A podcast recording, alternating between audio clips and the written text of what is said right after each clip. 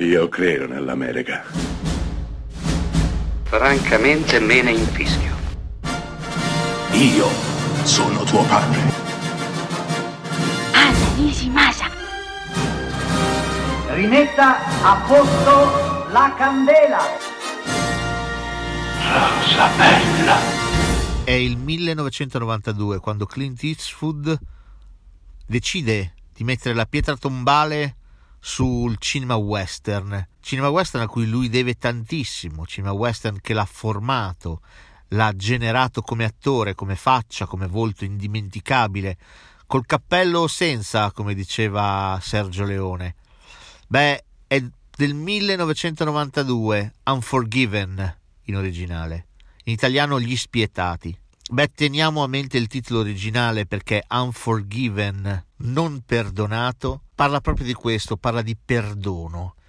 William Manny è un allevatore, ex pistolero, spietato, cattivissimo, che però si è dato l'allevamento. La moglie è morta, ha due figli, c'è una peste suina in giro che gli sta decimando il bestiame. Beh, da lui arriverà un giovanissimo pistolero che cercherà di convincerlo a fargli compagnia nell'incassare una taglia. Una giovane prostituta è stata sfregiata e le sue colleghe si sono accordate per pagare una taglia, per far uccidere chi ha osato sfigurare per sempre la loro amica. William Mann inizialmente tentennerà, poi andrà dall'amico di sempre, Morgan Freeman, e lo convincerà ad unirsi alla loro crociata. Sul loro cammino un unico ostacolo, un enorme, gigantesco ostacolo.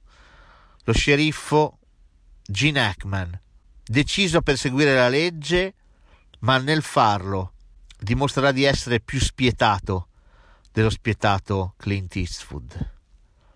Ecco, non perdonato, dice il titolo originale. Sì, il perdono ha tanto a che fare con questo film.